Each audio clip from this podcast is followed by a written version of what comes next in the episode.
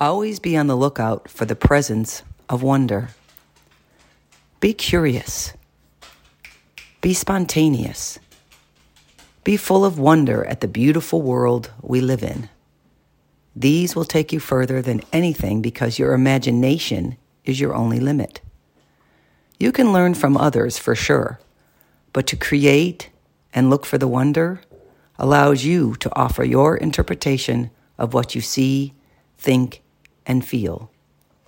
It all begins with the belief in yourself, a belief that what you discover has value and is worth the risk of revealing that part of your spirit. Be full of wonder.